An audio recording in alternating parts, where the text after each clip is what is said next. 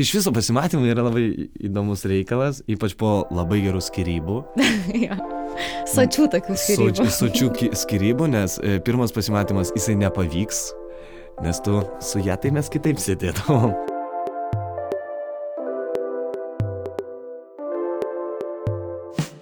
Sveiki, jūs klausote mano pirmosios sulčių laidos. Labai smagu prisijungti prie Nebegėdo komandos. Noriu padėkoti Betai ir Kotrynai, kad patikėjo mano idėją. Šiandien aš su jumis kalbuosi iš mūsų įrašų studijos Martino Mažvido bibliotekoje. O kadangi tai pirmoji laida, jaučiu, kad turėčiau papasakoti, kodėl sugalvojau pakalbėti apie jausmus. Mane galbūt pažįstate, iš ką žmonės dirba laidų žinių radijoje. Ten pasakoju istorijas apie darbą ir kaip tobulame socialinių tinklų ir sėkmės istorijų pasaulyje iš ties atrodo karjera ir mylimos veiklos radybos. O čia su pašnekovais kalbėsiu apie tai, kaip iš ties kuriame santykius, kaip kartais pasiklystame jausmų pasaulyje. Nes mano pačios istorija atsiskleis laidoje ir jeigu taip jau labai trumpai, tai aš labai mylėjau, o ta meilė labai nepavyko. O po to sekė itin baisus ir labai juodas laikotarpis, kai suvokiau, kad pamečiau save ir nežinau, kaip rasti kelią atgal. Tiesą pasakius, taipogi vis dar yra tas etapas, tik dabar jau supratau, kad jis mane labai praturtina. Iš naujo atradau save ir išmokau save mylėti. Tačiau lengva nebuvo ir svarbiausia, kai buvo itin sunku, žiūrėdavau kitus žmonės ir galvodavau, kodėl jie tokie stiprus, kaip puikiai atrodo jų santykiai ir kaip gerai jie moka išspręsti problemas. Žmonės viešumoje tik tai sako, kad viskas gerai, bet visi už uždarų durų verkiame tyliai. Tačios laidos tai pokalbiai su žmonėmis apie istorijas, kurių niekas garsiai nepasakoja. Kaip atrodo tas darbas santykiuose ir kaip save gydome, kad galbūt vieną dieną galėtume mylėti ir vėl būti mylimi. Visų atsakymų dar nežinau, Tikiu, kad nežinote ir jūs, todėl kviečiu į šitą kelionę po mūsų jausmų pasaulį. O mano šiandienos pašnekovas vardu Patrikas, tiesa šitą vardą sugalvojau, nes ir šis, ir kiti pokalbiai ateityje kol kas bus anonimiški. Mes šiandien su Patriku pakalbėsime apie tai, kaip, kada ir kodėl verta baigti santykius ir kas atsitinka, kai sugriūva visos ateities vizijos ir lieka tik didžiulis skausmas. Tad turbūt šiandien mūsų tikslas yra pakalbėti, kaip savo padėti. Labas, Patrikai, ir kaip tu jautiesi atėjęs papasakoti savo istorijos? Labas. Labai viltingai. Ir Aha. labai man įdomu. Man irgi Nes aš įdomu. labai viešai šiaip nedaug kalbu apie tokius dalykus. Bet niekas nekalba apie tokius dalykus. Na, yra žmonės, kurie afišuoja tam tikrus dalykus. Aha. Afišuoja, galbūt tai yra visiškai kitaip, taip kaip tu sakai, aš jaučiuosi gerai, nors iš tiesų ne visada. Tai kai kurie afišuoja, bet aš nesu iš tų. Bet gal žmonės labai daug e, kalba, kad va, baigėsi santykiai, kad galbūt viešai pasipyksta, išsiskalbė tos nešvarius kalbinius, kiti paspragina popkornus ant tų jų nepasisekusių santykių, nes visai smagu skaityti, kai tau viskas gerai. Bet žmonės mažai kalba apie tai, kaip jie savo padėjo. Nes, man atrodo, tie pagalbos būdai yra labai skirtingi ir kai kuriem yra labai, netgi gėdingi pavadingi. Aha, o kodėl gėdingi? Vis tiek nuėjimas pas psichologą nėra pas mus labai gerai vertinamas. Aha. Nors iš tiesų psichologas yra kaip geras odontologas, pas jį reikia dažnai nueiti ir pasitikrinti. Aha, tai mes apie terapiją jo. pakalbėsim, nes e, tada jau čia taip labai iš karto giliai nertume, bet aš truputėlį norėčiau ir apie tave pakalbėti. Tai tavo meilė yra pasibaigusi. Tikrai taip. Bet o kaip jinai atrodė?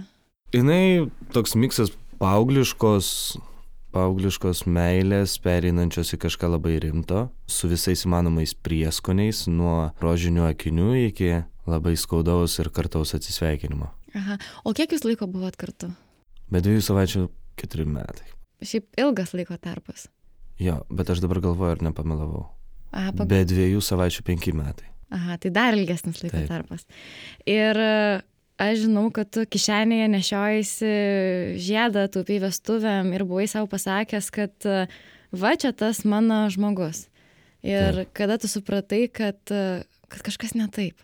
Ta data, kaip ir klausytojai, nieko neduos, bet buvo kertinis momentas, kur kažkas pakito. Kadangi labai daug bendrauji su žmogum ir tu esi beveik visą laiką su juo ir žinai jį skersai išilgai, tu žinai jo pozicijas, jo nuomonę tam tikrais klausimais ir kai tu pamatai, kad kažkas pakito į tai, ką jisai sakydavo blogai, jis sako, mm, man patinka, arba sakydavo, tai yra beskonybė, o paskui pats tą beskonybę daro pradėjo kilti klausimai, kodėl taip žmogus daro. Buvo užduodami klausimai, kodėl, kam, kas atsitiko, bet tai viską būdavo, nežinau, nežinau. Ir dėl to pradedi visų pirma ieškoti problemų savyje, gal tu kažką nepadarėjai, nes visą laiką tu, nes aš pats nesu labai šventas žmogus. O kodėl visą laiką tu? Nes mes šiaip nesam linkę labai savęs kaltinti santykiuose. Mes gal kaip tik sakom, kad tas žmogus. Aš tiesiog, netaip. aš buvau visai kitas žmogus santykių pradžioje ir tas žmogus mane pakeitė į labai gerą pusę. Iš, iš kažkokio tokio nesubrendusio, visur pirštus kaišinčio paauglio į tokį, nu, vyresnio amžiaus paauglį, ne? nes paauglystė trunka iki 30 metų. Tai vad nuo 19 iki ten 21 dar išdarinėjau belę kokias nesąmonės ir kas paskui to žmogaus dėka buvau pakeistas.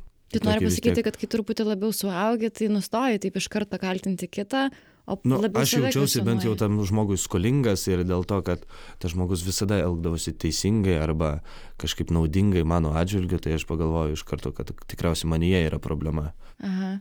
Jo, ir po poros mėnesių, kai tu jau, nu, jau supranti, kad viską, ką tas žmogus sakydavo, kad to nedarau, to nedarau, to nedarau, to nedarau, to nedarau, to nedarau, bet aš tai darau, tai kas Tai vyksta. tu jauti, kad vyksta kažkokius pokytis, tu bijai to pokyčio, Jo, bet jisai yra kardinalus. Mhm. Tai nėra taip, kad ten plaukus nusidažė. Ne, arba ten pradėjo kitus batus nešiot. Tiesiog kardinaliai žmogus keičiasi.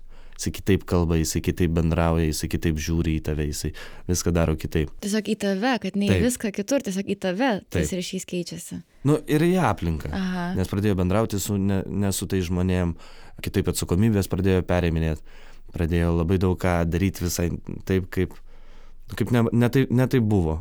O tu Ir turbūt... tas žmogus, va, dėl kurio e, tas žiedas kišeniai buvo, tai tapo visai kitas žmogus. Ir netgi dabar žiūrint iš tos laiko perspektyvos, man tenka tą žmogų kartais pamatyti, aš net pažįstu, tai nėra tas žmogus, į kurį aš buvau, pavadinkime, įsimylėjęs. O tai kaip tai atrodo realybėje? Tai jūs esat kartu, tuoj bus penki metai, tu jauti, kad tas žmogus pradeda keistis ir tu turbūt pats nebesijauti gerai su tuo žmogum. Nu, jeigu pasakyt, kad jautiesi blogai arba negerai, tai yra labai lengvai, labai paviršutiniškai pasakyta.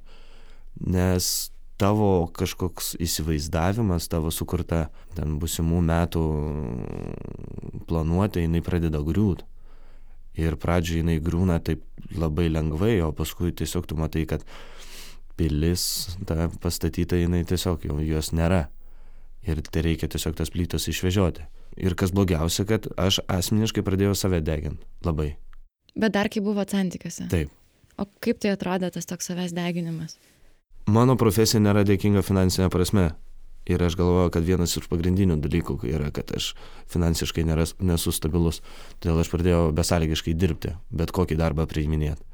Čia vienas iš faktorių. Antras faktorius, kad man reikia dar daugiau laiko skirti tam žmogui, o ne savo. Tai aš visiškai įnikau į tą žmogų.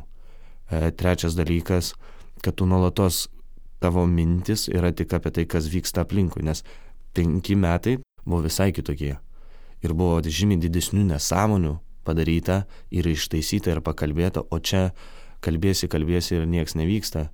Tu esi nuolatos toj pačioj stagnacijoj, nu, toks besitęsintis košmaras, Mhm. kuriame tu nežinai, kaip baigtis, kodėl taip yra. Ir kas blogiausia, kur aplinkui žmonės sako, kad ne, viskas taigi čil. Paskui žmonės pradeda sakyti, klausyk, kas vyksta. Ir kai tu supranti, kad visi aplinkui žino, tu nežinai. O iš kur jie žino? Nu, matyt, kažkas plepa, kažkas kalbėjo, galbūt jinai kalbėjo. Tai kad jie tiesiog eina ir jau kalba su kitais žmonėmis, kad jums yra Jo, negerai. net bet tai ten tiesiog tokios situacijos, kur e, bendri pažįstami užklausia arba pasako, va, girdėjau, ten taip ir taip jam sekasi, o jinai numeta frazę, kad nežinau, man nesvarbu. Ir tada, kai aš gaunu tokius signalus, tada suprantu, kad jo, kažkaip jau tikrai labai blogai. Jau tikrai kažkas vyksta. Jau kažkas tikrai vyksta ir ne veltui yra kažkokie įtarimai, kažkokie klausimai, kurie kyla nuolatos. Aš iš tavęs esu girdėjus tokią frazę, kad e, svarbiausia yra nemeluoti savo, bet kai tu esi santykiuose ir labai labai myli žmogų, tai savo meluoti, kad e, viskas gerai, kad aš dar viską galiu sutaisyti, galbūt gal čia aš pats kaltas, arba tiesiog užsimerkti yra labai lengva. Nežinau, aš gal toks žmogus, kad man labai sunku meluoti. Aha. Aš, aš sakau, aš žinau konkrečią dieną, kur kažkas pakita. Ir man tiesiog dabar labai tingisi nueiti pasiklausti tam tikrų žmonių ir sužinot, kas vyko konkrečią dieną, konkrečią valandą. Nes aš turiu tam tikrų įtarimų. Tai tu manai, kad tau tas žmogus buvo tiesiog neištikimas? Čia labai grubiai pasakant. Bet kažkas galbūt tiesiog tam žmogui pas, pakito. Arba tiesiog žmogus suprato, kad kažkas nenori su manim būti. Bet tuo pat metu neišdryso man to pasakyti per ateinančius keturis mėnesius beras. Tai tu keturis mėnesius gyvenai tokiai, tokiam suvokime, kad kažkas jau yra nebegerai, bet jūs kaip ir nepasišnekėjot Taip. kas. Taip. O kažkada pasišnekėjot? Nu, tas klausimas yra uždarytas. Man jau, man nereikia jokių atsakymų, nei jokių klausimų. Bet nėra pakalbėta. Aha. O Nors buvo tada- daug bandymų, susėskim, pakalbėkim, aš nežinau, tai kas žino. Aš negaliu įsibrauti kito žmogaus galvą. Bet priimti tą sprendimą išsiskirti, tai kaip, kaip atrodo ta pabaiga?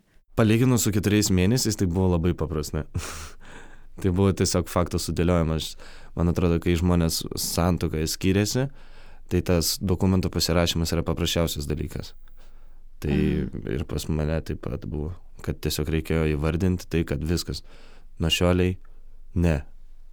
Ir nors buvo pradžioj labai gražiai išsiskirta, pasakyta, kad tikiuosi, viliuosi, ateity mes toliau bendrausim ir būsim bent jau e, kolegos arba tiesiog pažįstami ir einant gatve tikrai pasisveikinsim, tai šiai dienai aš galiu drąsiai pasakyti, kad su tuo žmogum aš vienam laukė šik nesėsiu. Nu, aš taip sakau. Ir, ir aš laikausi šitą. Ir ta prasme, gal, gal kažkas, kas klausys ir pasakys, ne, matyt, pas tave ten yra dar problemų ir taip toliau ir panašiai, bet man tai atvirkščiai jau nėra problema. A- Aš dėl to ir kalbu. Jeigu būtų problema, aš tikriausiai nekalbėčiau. O kiek Kaip aš nekalbėjau daug laiko. skirybų? Virš metų? Tai jau maždaug metai.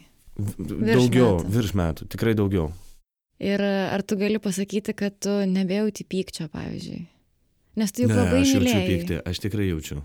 O nėra Nes- taip, kad kol nepaleidai pykčio, tol nesi laisvas. Daug kas taip sako, bet, bet, bet, bet, bet, bet yra daug pas mane gyvenime situacijų, kur aš vis tiek jaučiu pyktį tam žmogui dėl tam tikrų niuansų, nors, nors mes su to žmogum, pavyzdžiui, toliau bendraujam.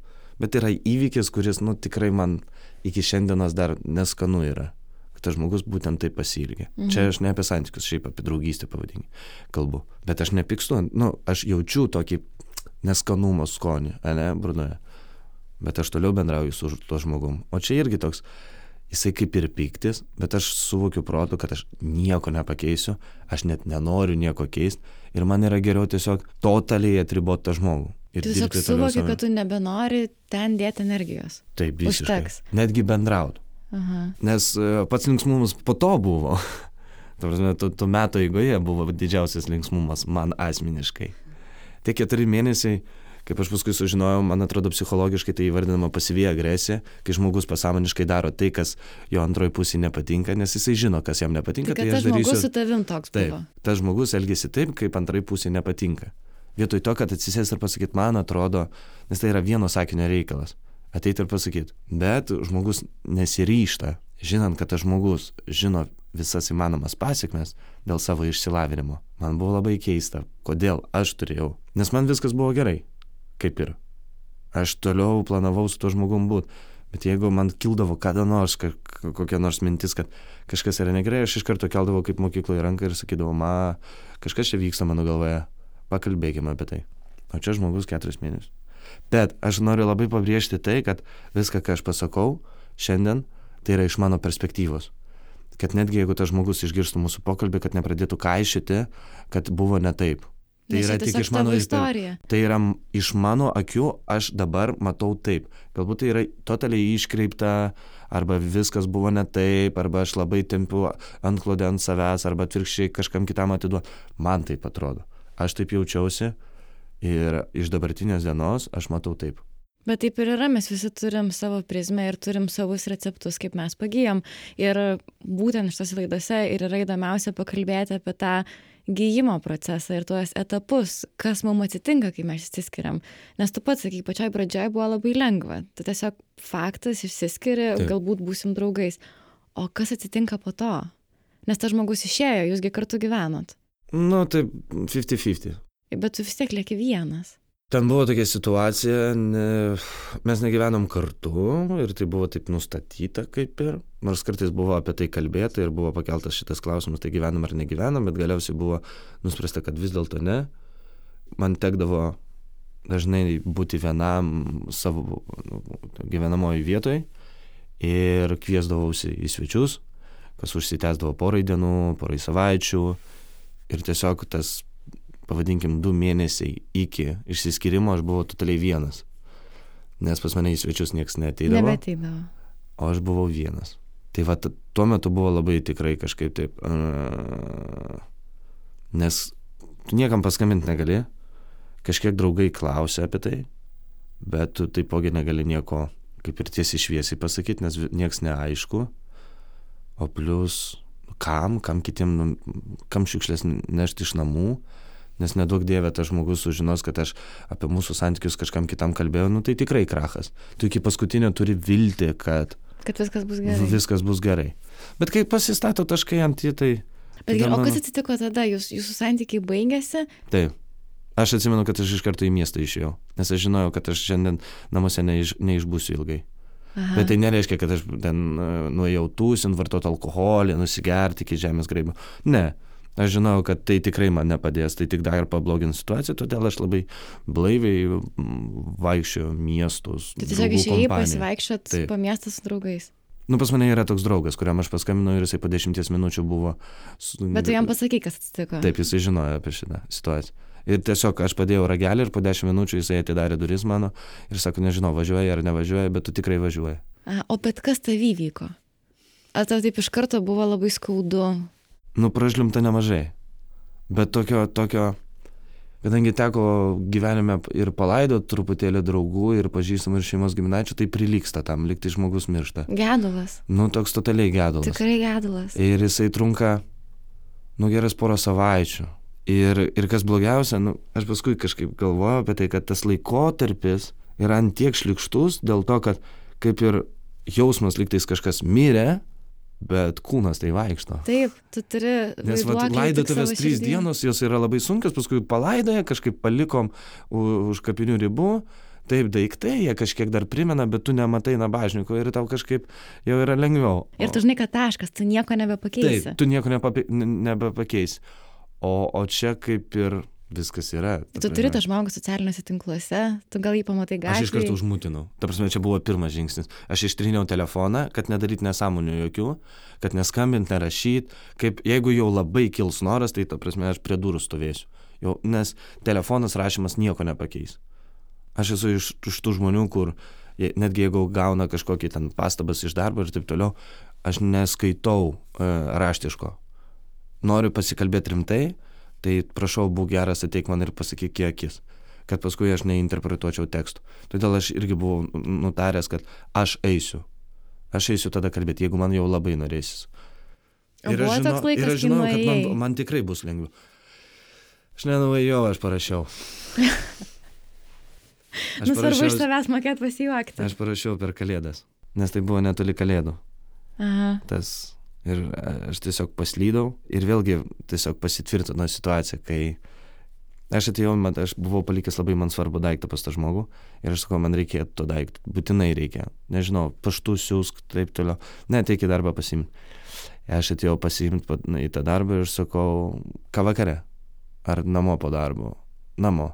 Tai sakau, davai, aš tave palydėsiu ir dar aptarsim, nes jau praėjo kažkiek laiko, jau galima kažką pakalbėti, nes aš pagal save jaučiau, kad aš jau vėl galiu kažkaip kalbėti, jau be emocijų, be taip kažkaip labai faktiškai pakalbėti.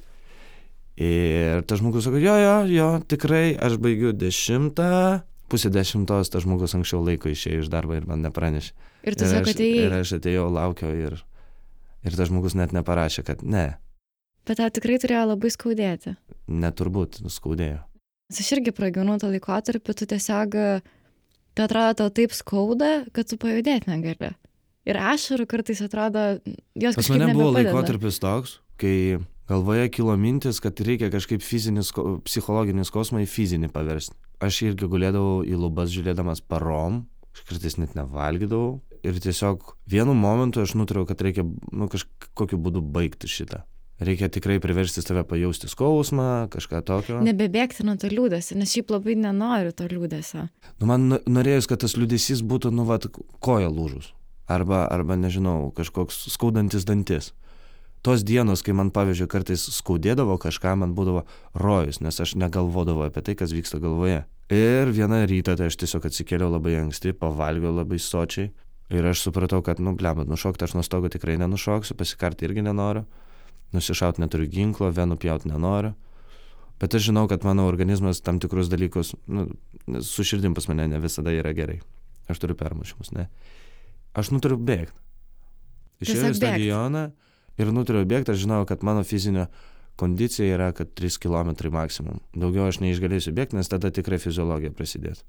Aš išbėgau 10, aš bėgau pusantros valandos, aš vėmiau, griuvau, alpau, kritau, voliojusi baloje, nes tai buvo ruduo, aš šalau, aš toliau šliaužiau ir viskas tuo ratu. Ir buvo lengva. Antrą dieną aš pamėginau, vėl tą patį, trečią dieną, ketvirtą dieną, penktą dieną Kol galiausiai supratau, kad aš turiu naują hobį. Bėgiot. Kad tu bėgi. Kad aš bėgu. Ir tai išsivystė, kad po poros mėnesių ant to entuzijazmo aš pradėjau bėgioti po 25 km per dieną, po 10 km kas dieną. Ten savaitę vieną kartą paėmai 25 nubėgė, paskui po 10. Kaip aš sakau, judesys išjudina mintis. Bebėgant aš supratau, aš pradėjau kitaip analizuoti viską, aš supratau, kad aš turiu pilną teisę pykt ant to žmogaus, Aišku, tai nėra gera emocija, bet aš turiu teisę. Bet tu leidai savo. Taip, aš turiu teisę išsakyti savo poziciją, aš turiu teisę nebendrauti su kuo aš nenoriu, aš turiu teisę daryti tai, ką aš noriu. Mhm. Tada prasidėjo visa istorija, kad tiesiog pusė daiktų dingo, aš tiesiog drastiškai paėmiau maišus, sudėjau išmečiau tai, kas man nepatiko. Nes yra daiktai, kurie man visai patiko, kurie man buvo primesti. Bet ne tik jos daiktai, tai yra... Ne, tiesiog... savo, savo, savo, savo. Aš nuo savęs tik pradėjau. Jos daiktai yra supakuoti ir išvežti. Jai ja, atgal gražinti paštu. Kurie buvo įmanomi. Kai kurie net nemačiau priežasties. Tu turi omeny, kad tie daiktai, kuriuos jūs kartu nusipirkote ir sukaupėt santykiuose, tu tiesiog... Aš drąsiai į karitą numišiu. Aha. O bet aš dar noriu paklausti, kadangi realiai tai tu mylėjai ir tu norėjai santykių. Aš, aš viliuosi, kad tai buvo meilė. Aha. Aš nežinau, kas yra meilė. Aš nežinau, kas tai per jausmas. Gal tai buvo meilė. Jeigu tai buvo meilė, tai tada jo. Aš mylėjau. Nežinau.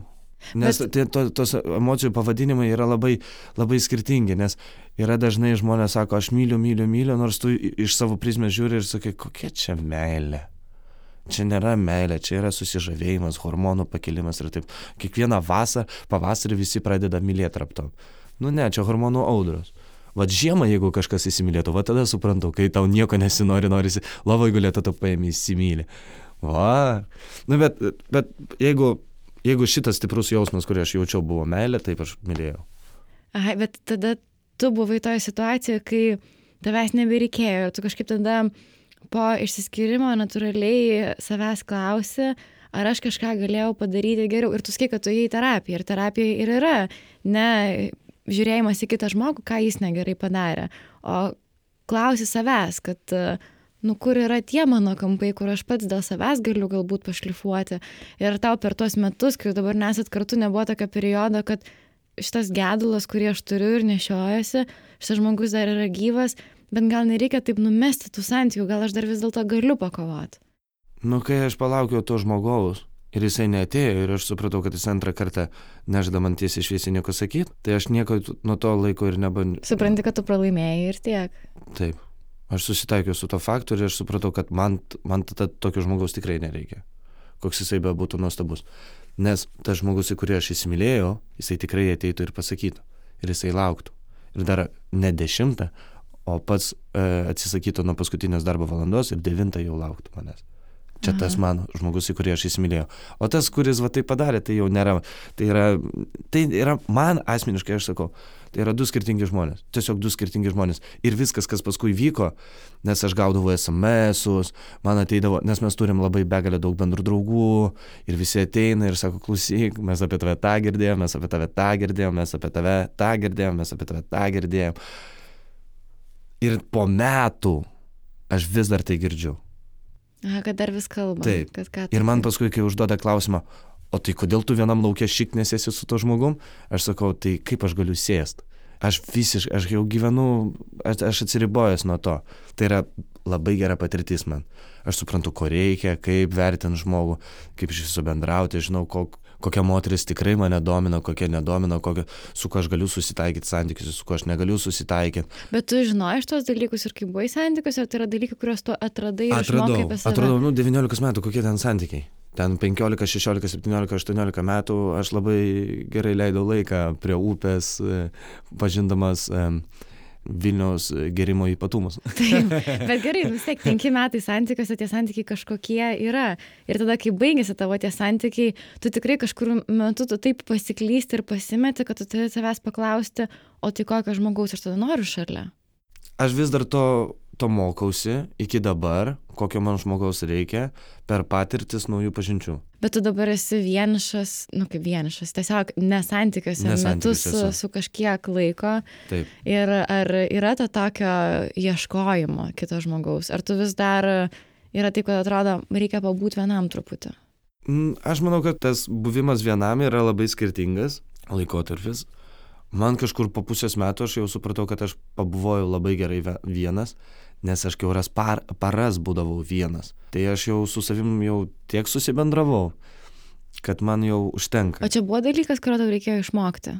Jo, aš turėjau bu, išmokti buvimo, kad man būtų įdomu būti su savim. Kad man, aš tikrai galėčiau pabūt, kad man, nes dažnai, ai, čia reikia kažką pakviesti, kad kažkur nueit. Aš dabar drąsiai vienas visur einu. Bet o kaip tu to išmokai? Nes juk aš tikrai, pavyzdžiui, man buvo, kad kai tas kitas žmogus dinksta, Taip. jūs tiek visko kartu veikėt ir darėt. Mes, pavyzdžiui, išsiskyrėm vasarą, o visi draugai būna susiplanavę, pavyzdžiui, vasaros savaitgalis. Ir tu kažkaip, ir draugai apskritai būna truputį nutolę, nes tas žmogus buvo tavo pasaulio centras. Ir, ir su tais draugais dabar kurti ryšį dėl to, kad jau tu dabar nebeturi su kuo kitu. Irgi truputį taip. Ir man buvo labai sunku būti vienai, nes man atrodo, kad visas pasaulis aplink mane vyksta ir džiaugiasi, bet man kažkaip, aš nebežinau, ką su savim daryti. Ir ta vienatvė labai baisi buvo. Aš tai dar labiau at, atribojau save, nes aš pradėjau visur matyti priešus. Nu, ta prasme, žmonės, kurie žinojo, bet nieko man nepasakė. Nes kai aš daug kam konstatavau faktą, tai visi man sakydavo, nu tai aišku, čia jau matėsi pagal ją. Man klausimas buvo, kodėl jūs tylėjot. Aha. Nu, Bet man lygiai taip pat, žinok, nu, sakė. kad mes nenorėjom tau sakyti, sakau, tai jūs reiškia ne man draugai. Nes vienas iš mano draugų, kuris yra labai artimam rate mano, jisai man padovanojo per Valentino dieną dovaną. Jisai pasakė, nes aš visada sakiau, man neįdomu, neįdomu, kas vyksta, kas vyksta. Ir jisai tiesiog Valentino Vis dieną. vyksta su jos gyvenimu. Taip. Aha. Nes mes labai arti, e, toks trikampis gavosi bendravimo, ne? Ir aš visada, visada tik pradėdavau kalbėti, aš visą laiką, nu, me, neįdomu, nekalbėk. Ir jisai tikrai valingai taip tylėdavo, neaiškindavo, nepasakodavo, nors kartais galbūt jam kažkas netėjo pasakyti, nes tiesiog kai tu ten 4-5 mėnesius iš eilės girdi tą patį, kad ten apkalba, ten apkalba, ten apkalba, tai tu sakai savo geram draugui, kad tu bent nesakyk man apie tai gerai, nes vis, nu, aš kitiem negaliu paaiškinti. Pasaugok mane truputį. Nu, taip. Mhm. Na, jo, jo, bet jam buvo tikrai sunku man pasakyti, kad, žinok, e, čia praėjo keturi mėnesiai nepilni, bet jinai jau turi kitą. Ir toks, taip reaguoji, okei. Okay.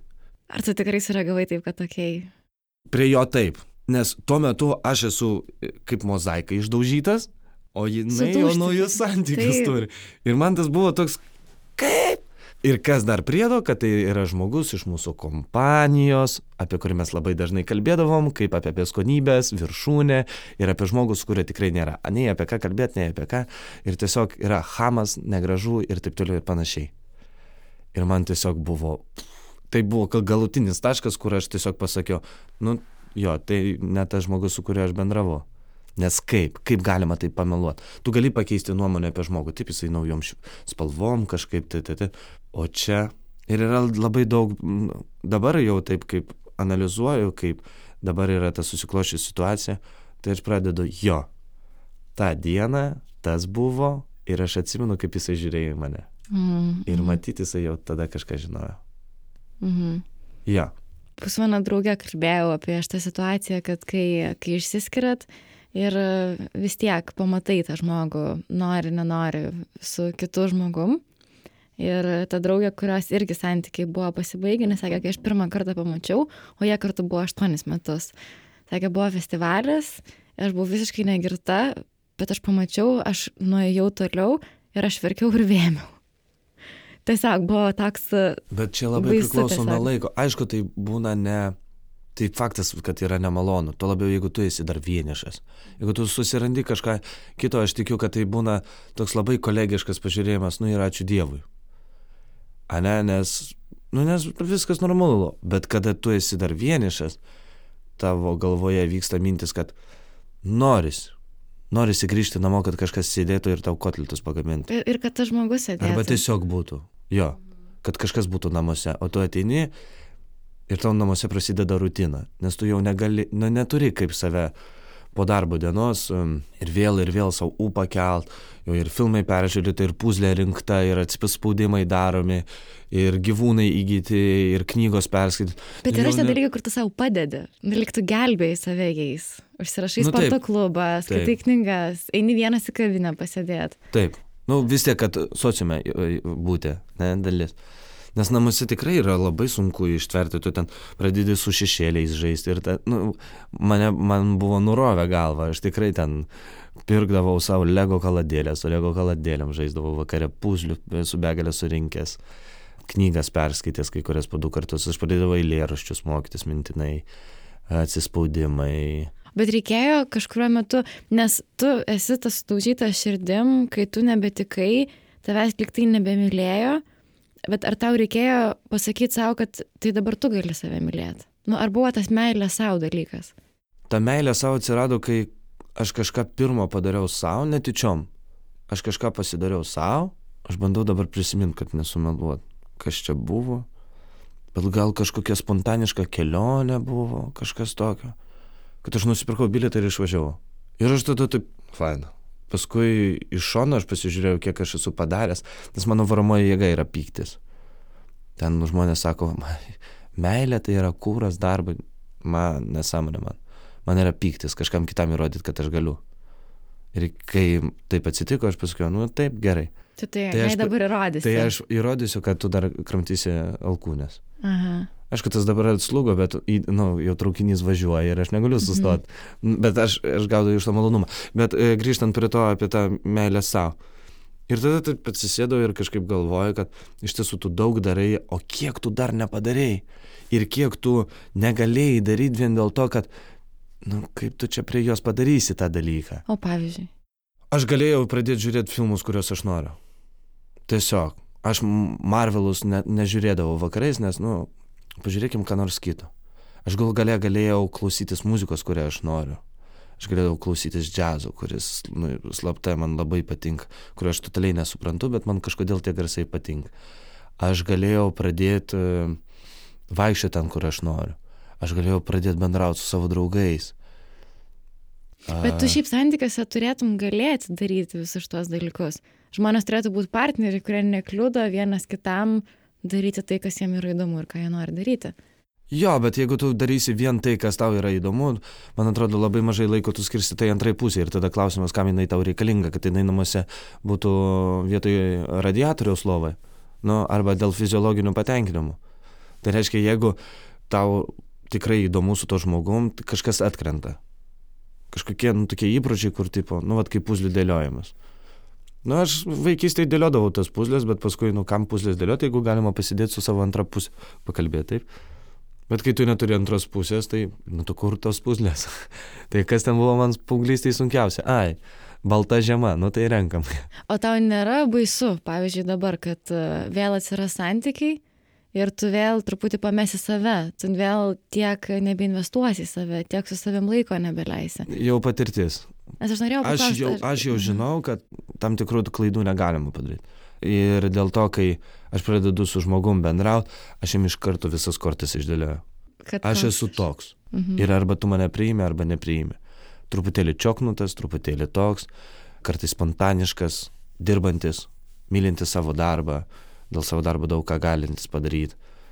Bet arba einam kartu ir aš tikrai kaip ta torpeda, kaip nardytojai nardo Ir kartais jiems neužtenka oro, jie tokį turi oro balioną torpe, torpedą, kurį jos iškelia į viršų. Tai arba aš tave irgi trauksiu ir darysime viską kartu. Arba, nu tada kam meluot. Mhm. Ir tai yra tiesa, nes man teko susitikti su žmonėm, kurie panašią istoriją turėjo, nes pasirodo labai dažnas įvykis, kad taip, jau ruošiasi, ruošiasi, keturių metų krizė. Ir, Ai, kad ir, turi žiedą ir tada jo, jau viskas. Ir, ir, ir, ir vienas vyras man pasakė, sako, tu tik kitą kartą, tu ten nedėls keturių metų. Sako, ko tu sėdi keturis metus lauk? Sako, aš va savo žmoną, su, sako, prieš tai turėjau draugę šešis metus, išsiskyrėm, o su žmona mes po pusmečio nutarėm. Mums tinka, tinka, e, einam kartu iki gyvenimo galo. Ir einam. Ir jie eina ten 15-16 metų jau kartu, ne, ne, nežinau kiek ten mhm. tiksliai. Ir aš dabar irgi taip labai greitai suprantu, ar pakeliui ar nepakeliui. Mhm. Aš žinau, kas, nu gerai, va šitą dalyką aš ištversiu. Bet va šito dėja ne. Ir jeigu žmogus, pavyzdžiui, aš nemėgstu tokio nežingeidumo, kur, neįdomu, pasyvumas toks, neįdomu, tai man viskas. Aš žinau, kad aš šito ne, ne, neiškentėsiu. Aš jau labai panašiai esu galvojus apie pasimatymus, nes e, vienas, vienas turbūt iš būdų padėti savo, kai būna labai blogai, tai pabandyti nueiti su kam nors į pasimatymą. Nu, kažkaip tada mhm. atrodo smalsu, kaip čia bus. Ir e, aš atsimenu, aš susitariau su tokiu vaikinu, kad nueisime pasimatymą tą vakarą prieš aš susitikau su mokyklos draugais ir aš jį visiškai negeriu, bet mes tada išgeriam gal po kokius du kokteilius ir aš kaip vyno taurį išgeriau. Tai maišyti alkoholį yra negerai ir aš tikrai atsikėliau su stipriom pagiriom ir aš matau, kad dar yra kokios, nu, dvi valandas gal iki to mūsų susitikimo mes sakėme, eisime NDG, ir, bet aš jaučiu, kad nuo manęs eina toks alkoholio kvapas. Ir aš tikrai labai blogai atrodo, aš tokia užtinus ir aš balas ir toks uh, dreba rankos truputį kaip blogai. Ir aš galvoju, o tai vad, nueisiu pačios blogiausios savo būsenos, kokia tik esu. Ir jeigu tada patiksiu, tai nuo ten tai tik geriau, tik jau, tik, tik jau labiau patiksiu. Ir kažkaip aš supratau, kad aš kai būdavau jaunesnė, rydavau pasimatymus ar kažkur, aš bandydavau kažkaip parduoti kažkokią kitą savęs versiją. Ar pačią geriausią? Kokia tik galiu būti pačią Kiek geriausią? Tu primeluoji. Ir tu kaip ir nemeluoji. Aš, aš, pavyzdžiui, meluodavau visada, kad aš gavau papykimą, kad nuo savo buvusios antros pusės, kad aš badu mirčiau, jeigu ne jinai. Na nu, ir aš tai išmokau gaminti. Kažkiek išmokau minimaliai gaminti. Ir paskui aš į pasimatymus ateidavau ir sakydavau, aš moku gaminti. ir tada aš prigavau save, kad, nu, tikrai nelabai tu moki gaminti. Dėl Bet kažką reikia įrodyti, arba savo, arba tam vaiduokliui savo. Čia kaip, e, kai sakoma, mes leidžiam pinigus, kurių neturim, daiktam, kurių mums nereikia, kad padaryti įspūdį žmonėm, kurie mums nerūpi. Mhm. Tai va čia yra irgi tas. Iš, iš viso pasimatymų yra labai įdomus reikalas, ypač po labai gerų skirybų. ja. Sočių tokių skirybų. Sočių skirybų, nes e, pirmas pasimatymas jisai nepavyks, Nes tu su ją tai mes kitaip sėdėdavom. Bet tikrai, kaip baisu, tu mes sėdė ir tu prisimeni, kaip jums faina būdavo kartu, nes būdavo labai lengva ir smagu. Mhm. Tu pradedi lygint, kas yra tiesiog tragedija. O kaip nebelygint? Aš manau, kad geriausias dalykas tiesiog vengti tų dalykų kažko, kažkurį laiką, bet taip labai gerai vengti. Kad užsimiršt. Aš, pavyzdžiui, jau daug dalykų kažkokių neatsimenu. Emocionaliai aš atsimenu, bet faktiškai aš neatsimenu. Tai psichologiškai tai vadinasi inkarai kur tau aluzija numeta ir tau atsidaro visi jausminiai prisiminimai. Tai, Toks trigeris kažkoks. Taip, tai ne? aš ten pirmą tą pasimatymą turėjau labai greitai. Tiesiog užimti eterį aš norėjau savo gyvenime. Tai man buvo labai sunku, bet paskui aš padariau pertrauką, pasakiau, vėl niop. Ir kitas pasimatymas buvo jau po pusės metų po skirybų ir jau buvo visai, visai įdomu. Mhm. Kai, kai yra tau 25, Čia tiek, kiek tau metų dabar yra. Aha. Man yra 25. Ir kai tu turi tokią patirtį, kad tu galvoji, kad tikrai susituoksiu, vesiu, tai paskui tie pasimatymai tau nuobodus tampa, nes taip norisi atviriau kalbėti ir nesinori žaisti, bet bent jau man. Norisi tokio tikro ryšio. Norisi viskas... tiesiai šviesiai, ar, ar, ar viskas gerai, ar ten, be jokių ten tų niuansų. Bet kaip įdomu, nes aš prieš, tarp kitko, prieš porą dienų, e, eidama iš darbo, gatvėje susitikau tą draugą, kuris sakė, kad kažkada pamačius mhm. savo buvusią su drauge, vėmė ir verkė. Ir mes su ją kažkaip prisėdom pakalbėti ir jinai sako, nu žinok, kad yra naujas žmogus. Tai vad netyčia susitikom, bet visą savaitgalį, kiekvieną dieną susitikdavom ir taip gera kartu. Bet dabar išvažiavo į kelionę ir aš taip Sėdžiu ir laukiu, kada jis čia man parašys, biški parašė, atsinti nuotraukų, mes truputį susirašėm, bet dabar vėl nebeparašo ir aš nežinau, kaip čia daryti. Ir kaip keista, kad mums jau 30 tuoj, o mes vis dar žaidžiam tą žaidimą, kad čia neaišku, čia parašė, čia neparašė, o ką tas bernas galvoja, ar man čia reikia dabar jam nerodyti, kad jis man patinka, nes bernam reikia mhm. pagaudyti. Taip, taip, taip. Nu, tai va, aš apie šitą ir kalbėjau, kad va, ypač tas durnas jausmas, šiaip tai santykis nesvarbiausia, bet pirmo būčinio, kur tu iš akių matai, kad abu mes, man atrodo, to paties norim ir nieks neįma iniciatyvos. Mhm. Ir... O tu kaip vyras jauti, kad va, tu turi imti iniciatyvą? Ja, bet aš nemėgstu šitų dalykų. Aš nemėgstu, kad vyras turi tą padaryti, nes jeigu man pasako, nu, kaip vyras tu turėtum tą daryti, tai aš sakau, eik į virtuvę moteriai ir gamink man maistą ir gimdyk vaikų. Nu, jeigu mes čia skirstom jau tai. Jeigu partneriai, tai partneriai. Jeigu tai... par... nu, -hmm. verslasgi, santykiai. Bet tau patiktų, jeigu tave pirmą pabučiuotų? Nepamintų tavo tą kavą? Ne, man tikrai ne. nepa... Netgi jeigu man, prieš mane ant kelio atsistot, man būtų šokas, aišku, bet malonus. O tu nori meilės šiaip? Eini gatvė ir jau žiūri žmonės, galvoja, kad kur ta mano, kur ta mano meilė vaikšto. Tos meilės nepasigėdau, nes aš turiu labai nuostabius tėvus, šeimą ir aš jaučiu pilną meilę iš jų. Jie labai man, jie tiesiog pajuto intuityviai, kad jie turi užpildyti tą, tą nišą. Ir jie užpildė. Bet kilo klausimų, man jau yra tiek metų, jeigu aš toliau temsiu, pavyzdžiui, ten, va, va šiandien, tarkim, aš ją sutiksiu, nu, jinai sakys, nu, reikia padraugauti. E, tai trys metai, man jau bus tiek metų, kol vestuvėm surinksiu, nes kažkas norės vis tiek princesiškų vestuvių, man jau bus tiek, tiek ir tada taip, na jo. Reikia paskubėti. Reikia paskubėti. Bet tuo pat metu aš neskubu. Aha. Ir tuo pat metu aš, aišku, būtų labai liūdna, jeigu aš tapčiau senberniu, labai nesinori, bet jeigu taip įvyktų, tai reiškia, taip turi įvykti. Nes aš visada, čia toks mano niuansas asmeninis, aš visada norėjau tėtį aplenkti, jauniau padaryti, negu jisai padarė. Ir jisai buvo tėčiu 27 metų. Visada sakiau, 26 aš tikrai būsiu. Aš. Ir aš dabar suprantu, kad aš, nu nebent dabar kažkur netyčiukas vaikšto, bet tai tikrai ne. Aha. Ta prasme, tai reiškia. Bet šiaip tu paminėjai tokią pilną meilę. Ir vienas iš dalykų, kuriuos aš supratau, kai baigėsi santykiai, kad kai tu išeini su kitą žmogų labai kaltini, va jis ir tą negerai darė, ir tą negerai darė, o po to kažkurio metu supranti, kad, nu, tu irgi darai tų dalykų. Tai, važiuoju, mano dalykas buvo, kad e, viena tai, kad aš tikrai tą žmogų įstūmiau savo pasaulio centrą ir tada tu labai daug reikalauji iš to žmogaus, nes nu, tu jau jį mhm. padarai savo pasaulio centru. O tas kitas dalykas, kad man labai, labai visą laiką reikėdavo stipriai, kad padarytų pilnatvę kad jau vat su tuo žmogum, jeigu mes esam kartu, tai mes esam pilnatvė. Ir aš niekada nepagalvojau, kad, bet aš pati tą pilnatvę turiu susikurti. Pirmą savo. O tada jis irgi susikurs savo pilnatvę ir mes tą pilnatvę pasidalinsim. O tos tokios meilės, kuri atneša pilnatvę, jos nėra. Tu va tik savo, save reikia pirmą mylėti. Man atrodo, čia vat kažkur aš skaičiau, kad iš tiesų nėra to, tu esi mano antra pusė.